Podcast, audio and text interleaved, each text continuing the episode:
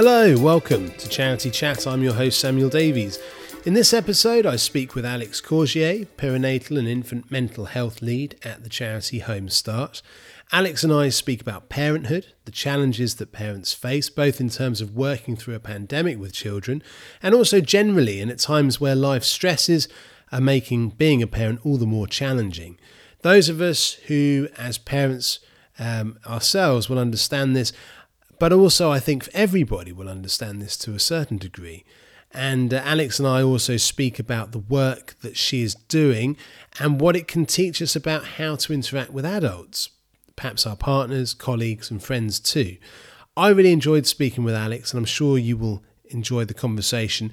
This episode of Charity Chat has been brought to you by our platinum partner, our platinum sponsor, I should say, Work for Good a fundraising platform which helps charities streamline and unlock small business sales fundraising via a supporter friendly digital commercial participation solution so that small but mighty businesses can fundraise for causes they love and charities can maximise this awesome, sustainable source of income. So, without further ado, here is Alex Courgier speaking with me about what childcare can teach us.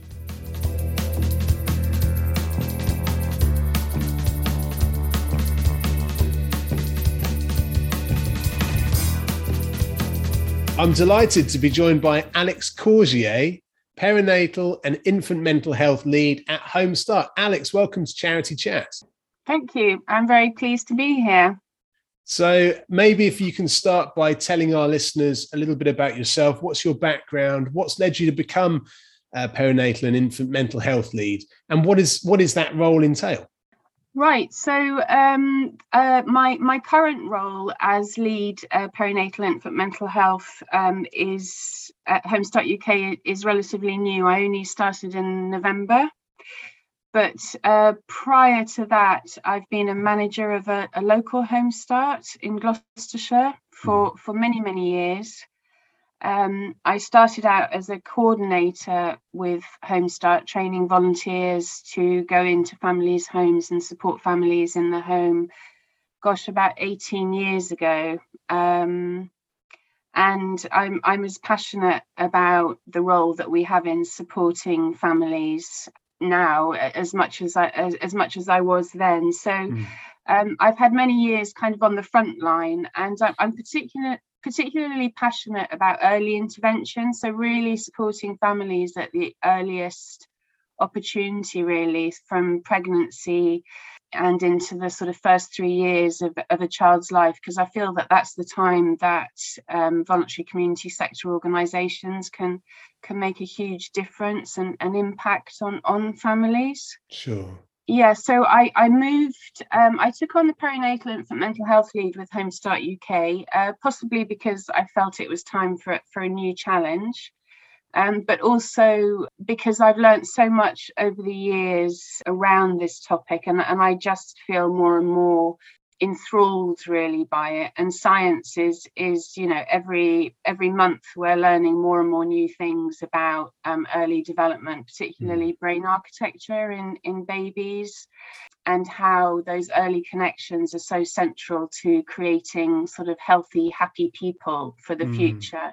and in my new role i'm ho- i'm hoping that there, there are around 180 home starts across the whole of the uk supporting you know, around about 10,000 families at, at, one time. So I'm just hoping that in my new role, I can just really develop our, our expertise and understanding in how we can best support families, really, and, and give everyone the best start in life. And so, is the is the basis of your work largely around kind of social interaction between children and their parents and wider support networks? Is that a way of looking at it? Yes, well, certainly with Home Start, it, it is about supporting, you know, volunteers and the, the group work that happens uh, across the network is is very much about supporting early relationships. Mm. Um, you know, that that's the that's the frontline work that we do, uh, normalizing the difficulties of parenting. Um, and you know, I think sometimes when you're a, a new parent, and particularly if you haven't got a lot of sort of family around you and and a, a good network you can sort of feel like you're the only person that's struggling with becoming a new parent. Mm. a lot of the work, you know, that includes our, our sort of social media and all those kind of things are very much around it. It's okay to not be okay. It's actually okay to find this really hard because, you know, from a personal point of view, you know, I've, I've done many challenging things in my life but I have to say that becoming a parent's been the mo- you know was the most difficult thing that I ever did you know yeah. absolutely hand on heart so it's it's normalizing that and then and then providing um, ways and toolkits and information that that can help you know that can help parents in their parenting journey maybe get them to understand a little bit about you know the early communication of babies to understand that actually sleep deprivation is is really tough and actually you will feel not 100% and not at your you know your full best um, mm. when you've you know when you've had sleepless nights so it's um that's the kind of holistic look and and and again you know i think the voluntary community sector and, and home start is a great example that peer support and parent to parent support can really can really support parents that that you know are really struggling. I mean look at the last two years. I mean it's it's just been so tough hasn't it? Yeah. so you know certainly in terms of isolation we've you know we've come across that so much more. It's not rocket science that in a lockdown mm. um, you're going to feel even more isolated and, and not not being able to see family and friends and many of the services like you know health visiting and midwifery was cut down a huge amount you know people mm. were only having those services virtually really really tough to what is what is normally an incredibly difficult job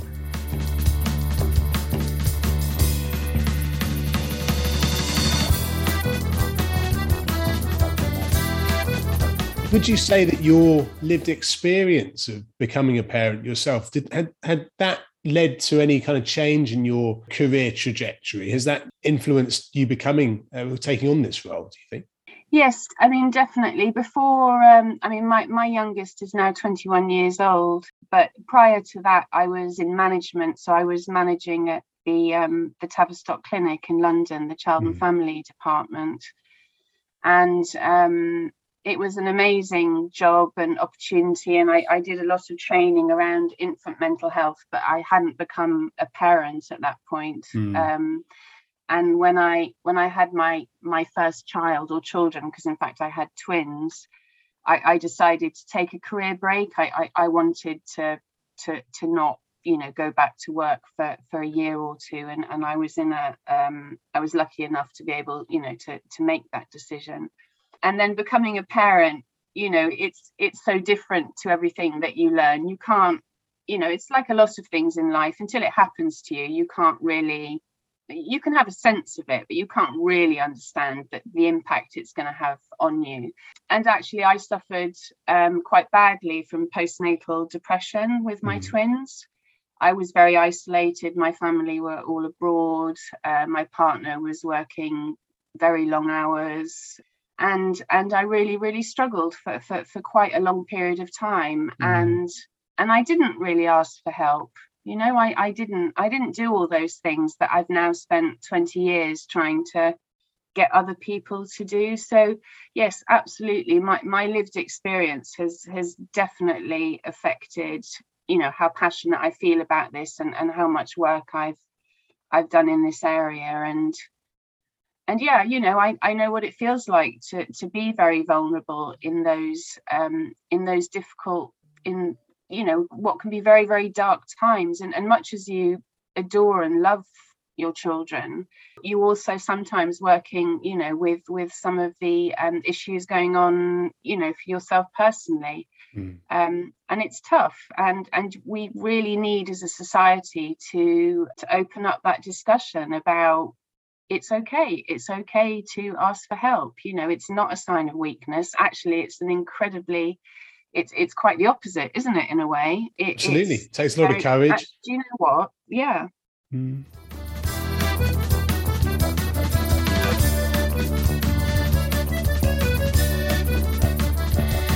I suppose not all of our listeners are parents, but I'm sure everyone has seen or witnessed the stresses that children and their parents sometimes go through um, or can remember their own childhood and, and the stresses there.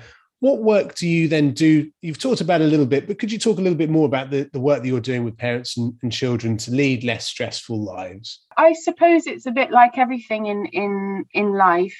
Um, it, it's just giving people gentle advice, gentle toolkits. Sometimes knowledge can can make a huge difference to our understanding of, of something that we're living through, you know, mm. whatever that, that might be, good or bad. So education I, you know i think is very important but it's it's educating people in a way that is holistic enough that it takes in everyone's personal circumstances. Yeah. In my work um, with homestart in gloucestershire you know we worked with or worked with so many families going through huge amounts of struggles from from poverty, poor housing, mm. abusive relationships, children born with a disability. That you know that there's so much that you know ev- everyone is so individual and, and and every child is individual. So it's it's providing it's provi- providing things in a way that you hope that a larger audience can go oh that's interesting i hadn't thought about that that will be helpful. It's I think it's bringing in hope and joy as well too um, into families' lives. Um, again, in in a, in a gentle way, and and you can give a very light touch on on a subject. So, for instance, a baby's or a, a toddler's temper tantrums. Yeah. You know, even if you haven't been a parent, you must have walked through a supermarket and observed a two-year-old deciding in the fruit aisle that they're going to have a have a meltdown and and of course that can be in, in, incredibly stressful as a parent and I, I, can't imagine there's anybody out there that's had a child that hasn't had you know a toddler tantrum at, at, at some place in time where they wanted to just you know it's it's, it's stressful it's embarrassing isn't it you kind of you feel i feel, certainly when uh, when my son he's uh, three and a half now but I think his his temper tantrums. He didn't really have terrible twos. He's kind of had terrible threes, really. But uh, I, it's a it's a horrible thing. And I suppose I've um, I, I wouldn't consider myself normally a judgmental person, but I'll hold my hands up and say I have seen parents with children before I became a parent, and the child's acting up, and I thought, what's wrong with that parent? Why can't they just sort their child out?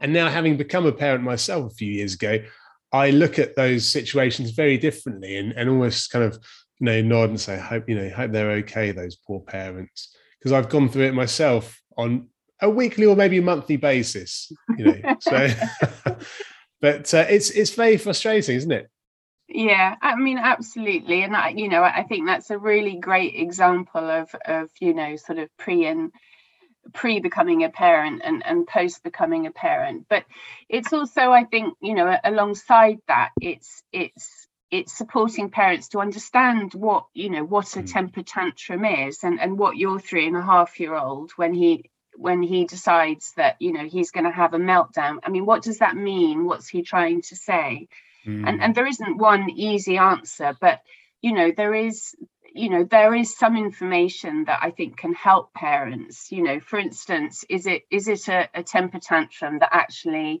that little child is actually desperately wanting that banana that you've denied them? And and they know that actually if they make enough noise about it you know five times out of ten that the parent may give in and give it to them. Yeah or is it much bigger than that have they just had a very tiring day you know mm. is it mm. just does the world just feel a little bit too much and and it, it is a sort of natural meltdown if you like of a child so you know as a parent all we can do is is say, gosh, you know, I can see that you're feeling quite upset or you're feeling quite angry that I'm not giving you that banana. Um, but that's okay. And when we get home, you know, after we've had tea, then possibly I'll give you that banana. So it, it's it's it's little things like that. It's not rocket science. Yeah. Yeah. But I think some parents, particularly if they've got a lot of other stress factors going on in their life, actually even just that very gentle interaction and and almost holding that child through the mm. I, I, don't mean physically holding although it could be physically i mean just even sort of mentally mm. Can make a huge difference and actually not make it seem just this sort of awful out of control thing that that the child is doing. You know why is the child doing that? And you'll you can usually work it out if you you know if you sit down and and, and think about it. And I, I guess a lot of our listeners might have children maybe have been working from home, for example, the last couple of years with the pandemic hitting. And then, of course, there have been those really difficult times where uh, children have been kind of locked at home with the parents, haven't they, because of lockdowns and things like that. And I, I can only imagine because uh, we've been quite fortunate, really. What you, you were talking about earlier around the kind of support network, we're very fortunate. We've got a good support network here. But even so, there have been days where, you know, we've been with our son trying to do full-time jobs. It's been very stressful when children are going to kind of meltdowns or you know kind of throwing tantrums. Is one way of looking at those things almost as a kind of a learning opportunity for for the child because i guess we don't part of our role as parents is to bring up these well-adjusted children that become adults to become good citizens. And i suppose that's kind of a way of looking at it is it that this is talking as you were saying talking about the emotions rather than meeting emotion with emotion Yes, yes, absolutely. And gosh, I mean, it has just been so hard, hasn't it, for for, for both parents and children. Um, so just yeah, very stressful and difficult. And you know, there's no perfect parent, and, and we will all have got it wrong, and and sometimes not had the patience, and what and what have you. But yes, absolutely, it is about teaching our children to understand frustration and, and what that feels like. And, and that's not actually a very nice thing. It, it's about communication, isn't it? It's mm. about connections.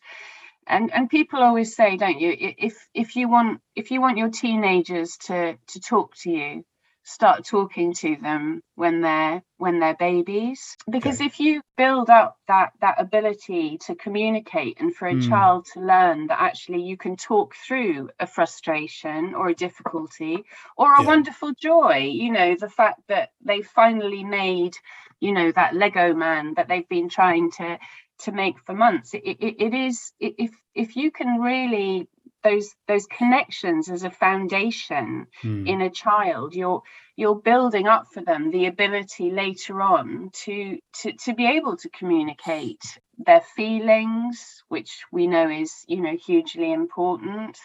It builds resilience in them because they're beginning to understand okay no i don't really like that but i understand why. Um, um, being able to um, understand their feelings. I, mm. I feel I feel very angry. It's okay to feel angry. All human beings feel angry at some point. It's not a you know it's not a bad thing. It's not a naughty thing, but it's it's knowing what to do with it really. Mm. So so yeah, I think I think. I think those early, early um, conversations that you have with your baby, although they're not verbal, it's not words, but actually it's connection that you're that you're creating and if you can do that not perfectly you're not going to get it right every time but if if you work on those foundations then you're building that foundation of, of communication and and healthy development mm. i think in in children and and and I, I might just add that's not to say that teenagers won't stop talking quite as much but you'll have more chance I, I think it's also about not as as human beings not beating ourselves up that you know we're not always doing things as well as we think that we should because no mm. one you know there is no perfect parent. We can't there's no perfect person. We, we can't always get it right. And i think that's really important because otherwise you're just putting more stress on yourself aren't you? And and and certainly having worked with so many people that that had school age children at home during the pandemic i think everyone's done just amazingly really because very tiring very tiring to you know be trying to do your work mm. um, and also supporting your children in in a situation that they must have found incredibly difficult and strange and and and not really fully under, you know understanding either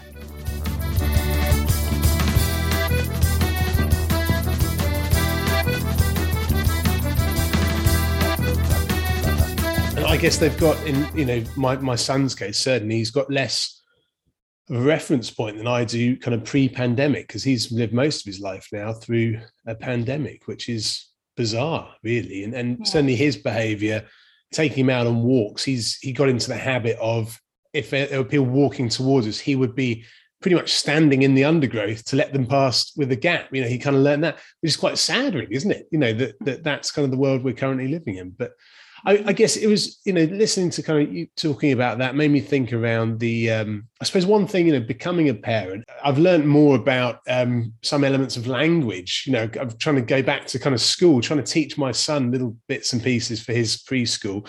And there are things I kind of thought, I actually, yeah, I remember that now, you know, things that kind of, it's kind of brought my education up a, a notch or two. And I guess also in terms of uh, talking through feelings, talking through why, we don't do that. You know, the questions you get asked as a parent, I find sometimes that kind of opens your mind as well to things you maybe don't think about. You just take them as a given. So, yeah. uh, so that's that's pretty interesting. So I suppose there are some uh, pros and cons, aren't there, of uh, of some of these challenges that we face as parents. Um, in, on the one hand, they're quite stressful and maybe on top of a lot of other stresses that we have in our lives, but then equally, um, you know, maybe some kind of learnings for us too. Yeah. Well, we learn all the time, don't we? And, and and as you were saying, in terms of the language, we we you certainly learn from from children, both from you know some of those amazing questions you, that are asked from the perspective of a of a three year old that as an adult we you know we, we just wouldn't you know we wouldn't think about that. Mm. so it's it's a huge learning it's a huge learning opportunity. And and as your child grows you you grow with them i think you know in in in many ways. And you know some things don't grow. I mean certainly my math skills at you know when my children were primary school age i have to say they have not improved at all since my primary school days but but other things you know as a child gets interested in a, in a particular thing or a particular hobby you know you mm. you learn along that so so so it's it's a voyage of, of discovery. I, I think for me it's about we can talk about responsive care that as a parent you just you know it's that responsiveness it's that it's that positive it's that attunement um, which is which is so important. And and that actually there's a kind of biological basis to, to why that's so important that that a child's brain will grow in response to to how well attuned um, the caregivers around them are. Right. Um, you know so there's a lot of pressure really, there isn't there on, on caregivers i guess?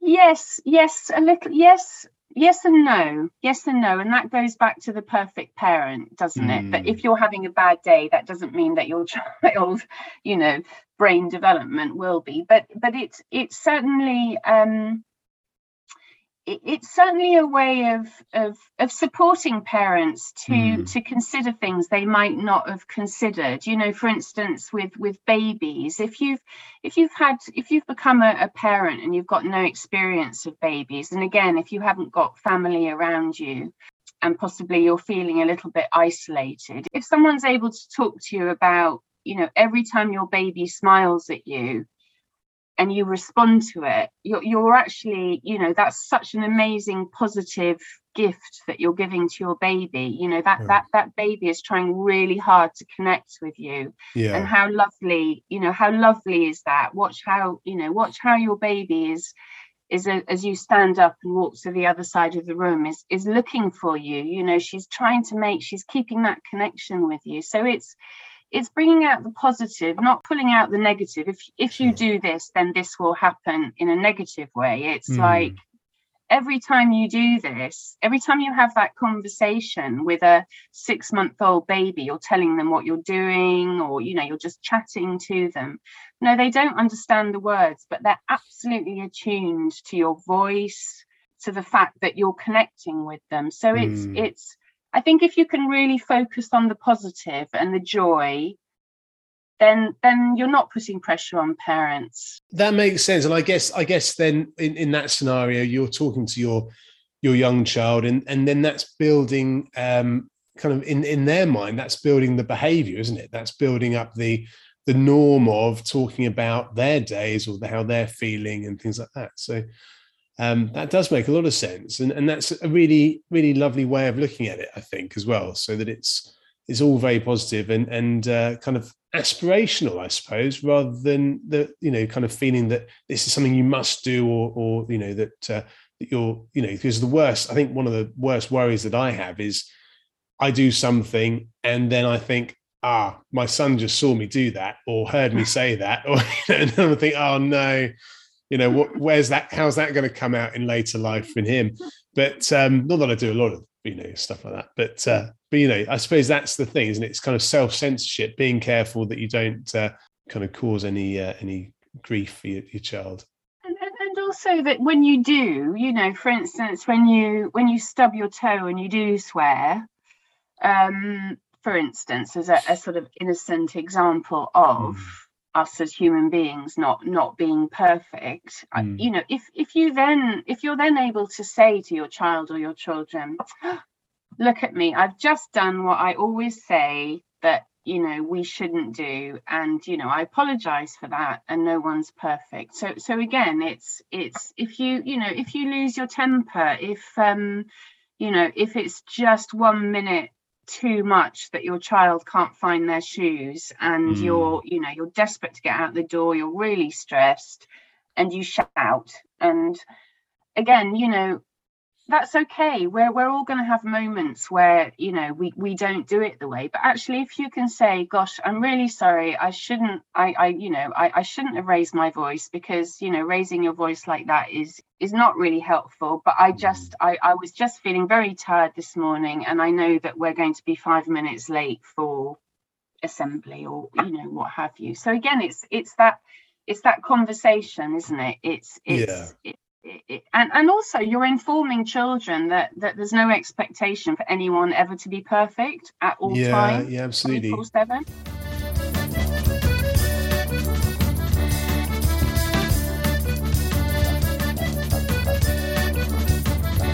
We're talking about children, and obviously a lot of our listeners will be parents themselves and will understand this. And I'm sure that as this is for, for me, this will be very soothing for them and you know give them some kind of interesting things to think about to help them with their their lives and their work lives. But for those people that maybe don't have children or maybe are struggling with relationships within their workplace or, or other relationships around them, are there things that we can take from what you're saying? Do you think in terms of how we engage with people? It's all about healthy relationships isn't it really and and connections and empathy and you know listening listening skills uh, are so important in in our lives in, in mm. every aspect of it from you know the work to our friends being non-judgmental not not wanting to jump in with you know it, it's always easy to look at other people's problems isn't it and think oh you should do that or you should do this.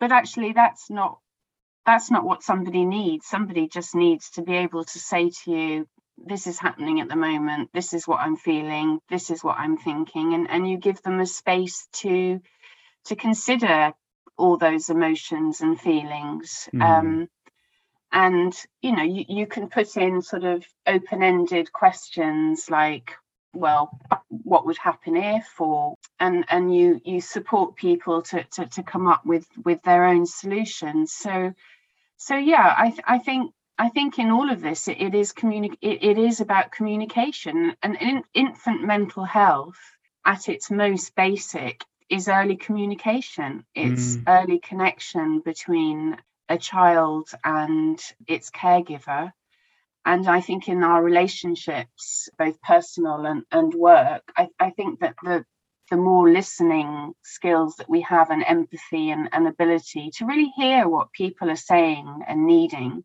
Mm. It's not always possible and we'll get it we will get it wrong sometimes. And I suppose it's it's for all of us to really kind of think about how we are maybe engaging with those around us, whether that's our children or our partners or our colleagues or whoever, I mean, I, I think back to, uh, I think it's been attributed to Albert Einstein, but it, it might be one of these kind of myths. But someone said at some point that the kind of craziness or insanity is doing the same thing again and again, expecting a different result. And I suppose if we are in relationships that are maybe difficult relationships with colleagues in the charity sector or with whoever, that kind of thinking about taking a step back and thinking about how we are um, helping to keep those negative relationships going and, and ways that we can maybe uh, find alternate solutions to, to dealing with people and shared experience is is very important isn't it and it's mm. it you know peer support across i think the whole voluntary community sector there's there's a lot more sort of peer support type models out there and it, it is it is about being able to talk about things that, that someone else has experienced but mm. but also really importantly it's not just because you've experienced something that you will understand exactly how the other person has experienced it because everyone's experience is different but sure. but you can have a, a, a basic understanding when mm. you've got lived experience of something that will help you create that space if you like to to to support someone else but it, it's not around oh yeah i know that because i've been through that sure, you know if, if you sure. start with that that mentality that doesn't work so i think that's important you know going back to to, to empathy mm. And being non-judgmental. And it's difficult to be non-judgmental. You know we live in a world where there's so much information being thrown at us. And and of course we're all we're all making judgments all the time from very insignificant ones to to more important ones. But but in terms of personal relationships or, or just relationships in in you know your everyday life mm.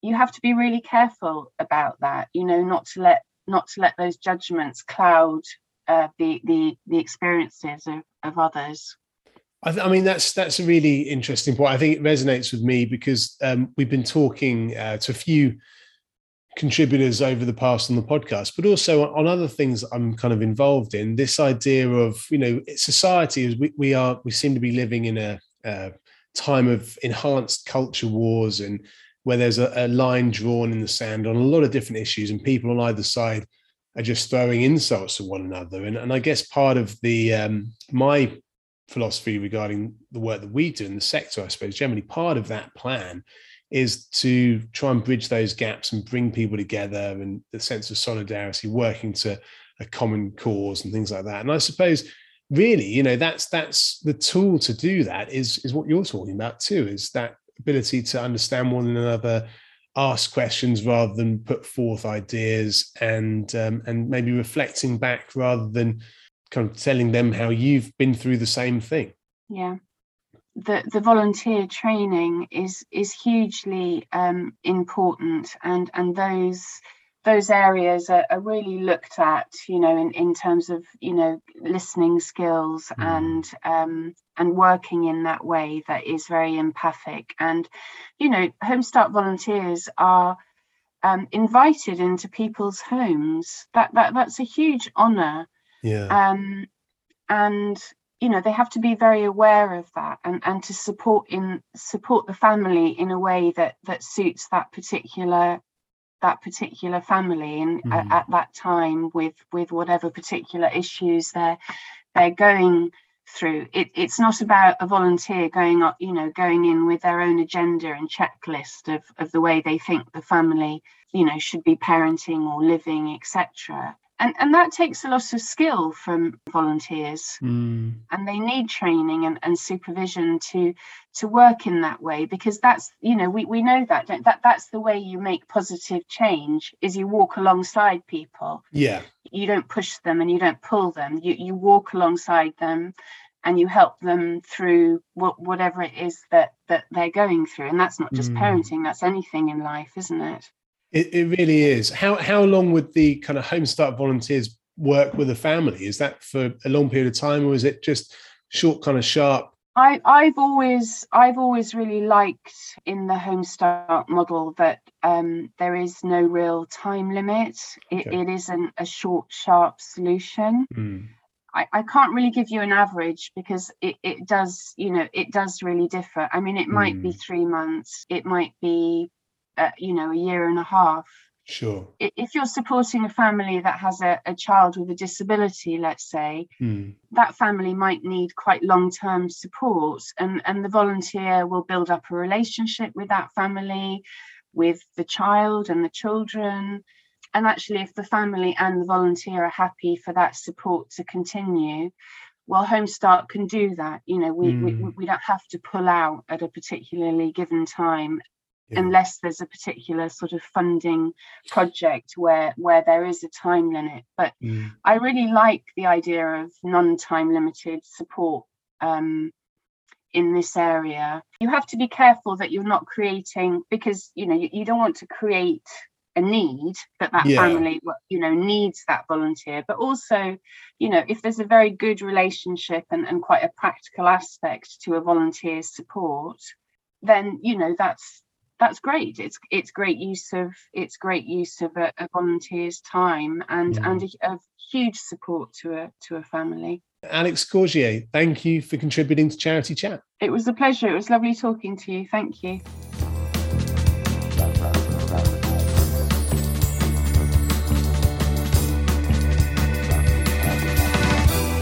A big thank you to Alex Courgier for sharing her insights and knowledge with us.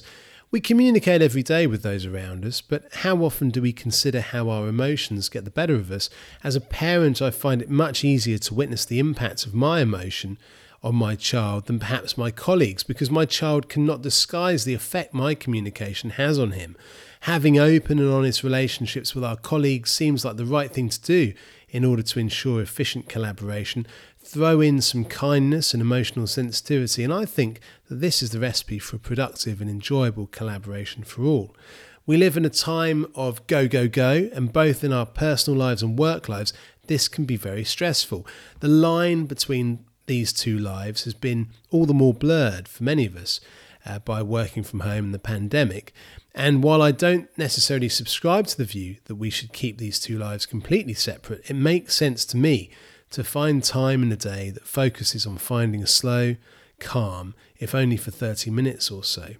I sometimes see the frustrations and life stresses playing out in my child's life in the same way that they play out in my own. For him, the cause may be something simpler, such as not being allowed outside without putting his shoes on or drawing on the table, but this is, isn't so different from the work restrictions or difficult conversations that we face as adults. Perhaps the only real difference is how aware we are of our response to things and the power that gives us to evolve it. Anyway, there's some food for thought there, perhaps for all of us. So, thank you, dear listener, for getting this far with us. We hope you enjoyed this episode and continue to enjoy the podcast. We'd love to hear from you either way. It's just left for me to thank our corporate sponsors, our platinum sponsor, Work for Good, a fundraising platform which helps charities streamline and unlock small business sales fundraising via a supporter friendly digital commercial participation solution so that small but mighty businesses can fundraise for causes they love and charities can maximise this awesome, sustainable in- source of income. I'd also like to thank Giant Squid Audio Lab for sponsoring our podcast kit, Magda Axmit for our beautiful website.